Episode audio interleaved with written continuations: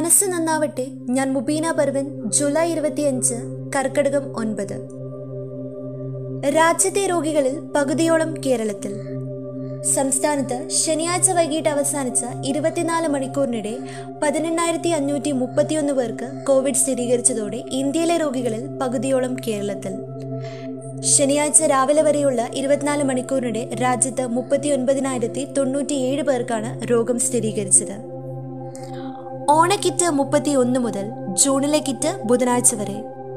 ഓണത്തിന് സർക്കാർ പ്രഖ്യാപിച്ച സൗജന്യ ഭക്ഷ്യക്കിറ്റുകളുടെ വിതരണം ജൂലൈ മുപ്പത്തി ഒന്ന് മുതൽ ആരംഭിക്കും. ഇപ്പോൾ നൽകി വരുന്ന ജൂണിലെ കിറ്റുകളുടെ വിതരണവും ബുധനാഴ്ചയോടെ അവസാനിപ്പിക്കും. കൊങ്കൺ പാതയിൽ തീവണ്ടി ഗതാഗതം പുനഃസ്ഥാപിച്ചു. രണ്ട് ദിവസമായി അടഞ്ഞുകിടന്ന കൊങ്കൺ പാതയിലൂടെ തീവണ്ടികൾ ഓടിത്തുടങ്ങി.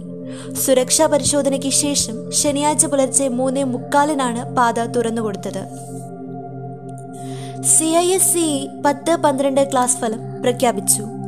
Council for the Indian school certificate എക്സാമിനേഷൻസിന്റെ പത്ത് പന്ത്രണ്ട് ക്ലാസ്സുകളുടെ പരീക്ഷാഫലം പ്രഖ്യാപിച്ചു. പത്തിൽ തൊണ്ണൂറ്റി ഒൻപത് പോയിന്റ് തൊണ്ണൂറ്റി എട്ട് ശതമാനവും പന്ത്രണ്ടാം ക്ലാസ്സിൽ തൊണ്ണൂറ്റി ഒൻപത് പോയിന്റ് എട്ട് ആറ് ശതമാനവുമാണ് വിജയം. കഴിഞ്ഞ വർഷത്തെ പോലെ ഇത്തവണയും മെറിറ്റ് ലിസ്റ്റ് ഉണ്ടാകില്ലെന്ന് ബോർഡ് അറിയിച്ചു. കേരളത്തിൽ പത്താം ക്ലാസ്സിൽ നൂറ് ശതമാനം. കേരളം പാഠ്യപദ്ധതി പരിഷ്കരിക്കും.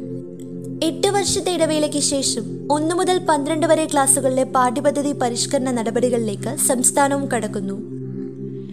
കേന്ദ്ര വിദ്യാഭ്യാസ നയത്തോട് വിയോജിപ്പ് അറിയിച്ചിരുന്നെങ്കിലും പാഠ്യപദ്ധതിയുടെ കരട് തയ്യാറാക്കി കേന്ദ്രത്തിന് സമർപ്പിക്കാനാണ് ആലോചന. ബംഗാളും തമിഴ്നാടും കരട് നൽകിയില്ല. കുട്ടികൾക്കുള്ള കോവാക്സിൻ പരീക്ഷണ ഫലം സെപ്റ്റംബറോടെ. കുട്ടികൾക്കുള്ള ഭാരത് ബയോടെക്കിന്റെ കോവാക്സിൻ പരീക്ഷണഫലം സെപ്റ്റംബറിൽ ലഭ്യമാകുമെന്ന് പ്രതീക്ഷിക്കുന്നതായി all India institute of medical science director doctor Randeep Guleria അറിയിച്ചു. പെഗാസസ് ഇരകളിൽ യു എസ് സഖ്യകക്ഷികളിലെ ഉന്നതരും. രണ്ടു വർഷം മുൻപ് ആയിരത്തി നാനൂറ് വാട്സപ്പ് ഉപയോക്താക്കളെ പെഗാസസ് സ്റ്റാർ സോഫ്റ്റ്വെയർ ഉപയോഗിച്ച് സർക്കാരുകൾ നിരീക്ഷിച്ചിട്ടുണ്ടെന്ന് WhatsApp chief executive Will Cathcart. രണ്ടായിരത്തി പത്തൊമ്പതിൽ ഇങ്ങനെ നിരീക്ഷിക്കപ്പെട്ടവരിൽ അമേരിക്കയുടെ സഖ്യരാജ്യങ്ങളിൽപ്പെട്ട ഉന്നത സുരക്ഷാ ഉദ്യോഗസ്ഥർ വരെയുണ്ടെന്നും അദ്ദേഹം പറഞ്ഞു. ഒറ്റ ദിവസം നാല് പോയിന്റ് അഞ്ച് മൂന്ന് ലക്ഷം പേർക്ക് വാക്സിൻ. സംസ്ഥാനത്ത് ശനിയാഴ്ച നാല് ലക്ഷത്തി അൻപത്തി മൂവായിരത്തി മുന്നൂറ്റി തൊണ്ണൂറ്റി ഒൻപത് പേർക്ക് കോവിഡ് വാക്സിൻ നൽകി. ആദ്യമായാണ് ഒരു ദിവസം ഇത്രയേറെ പേർക്ക് നൽകുന്നത്. ശനിയാഴ്ച ലഭിച്ച മുപ്പത്തി എണ്ണായിരത്തി എണ്ണൂറ്റി അറുപത് ഡോസ് കോവാക്സിൻ ഉൾപ്പെടെ രണ്ട് ലക്ഷത്തോളം വാക്സിനാണ് ഇനി സ്റ്റോക്കുള്ളത്. ഭൂമി തരം മാറ്റൽ ഫീസിളവ് ഫെബ്രുവരി ഇരുപത്തിയഞ്ചിന് ശേഷമുള്ള അപേക്ഷകളിൽ മാത്രം. ഭൂമിയുടെ തരം മാറ്റം അനുവദിക്കുന്ന നെൽവയൽ തണ്ണീർത്തട സംരക്ഷണ ചട്ട ഭേദഗതി ഉത്തരവിൽ വ്യക്തത വരുത്തി റവന്യൂ വകുപ്പ്.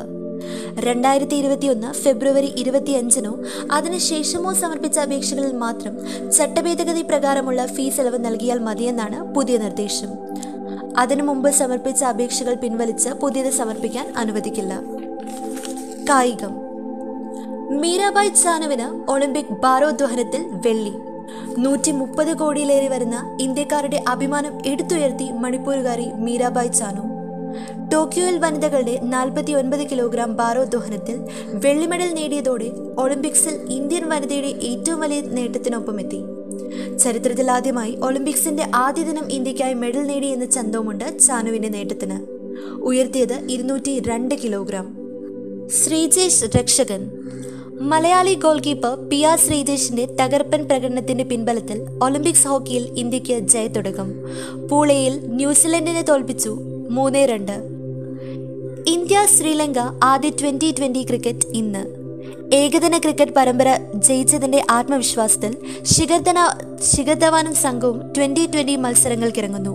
ശ്രീലങ്കയ്ക്കെതിരായ മൂന്ന് മത്സരങ്ങൾ അടങ്ങിയ ട്വന്റി ട്വന്റി പരമ്പരയ്ക്ക് ഞായറാഴ്ച തുടക്കമാകും. മത്സരം രാത്രി എട്ട് മുതൽ. വാർത്തകൾ ഇവിടെ അവസാനിക്കുന്നു. നന്ദി, നമസ്കാരം.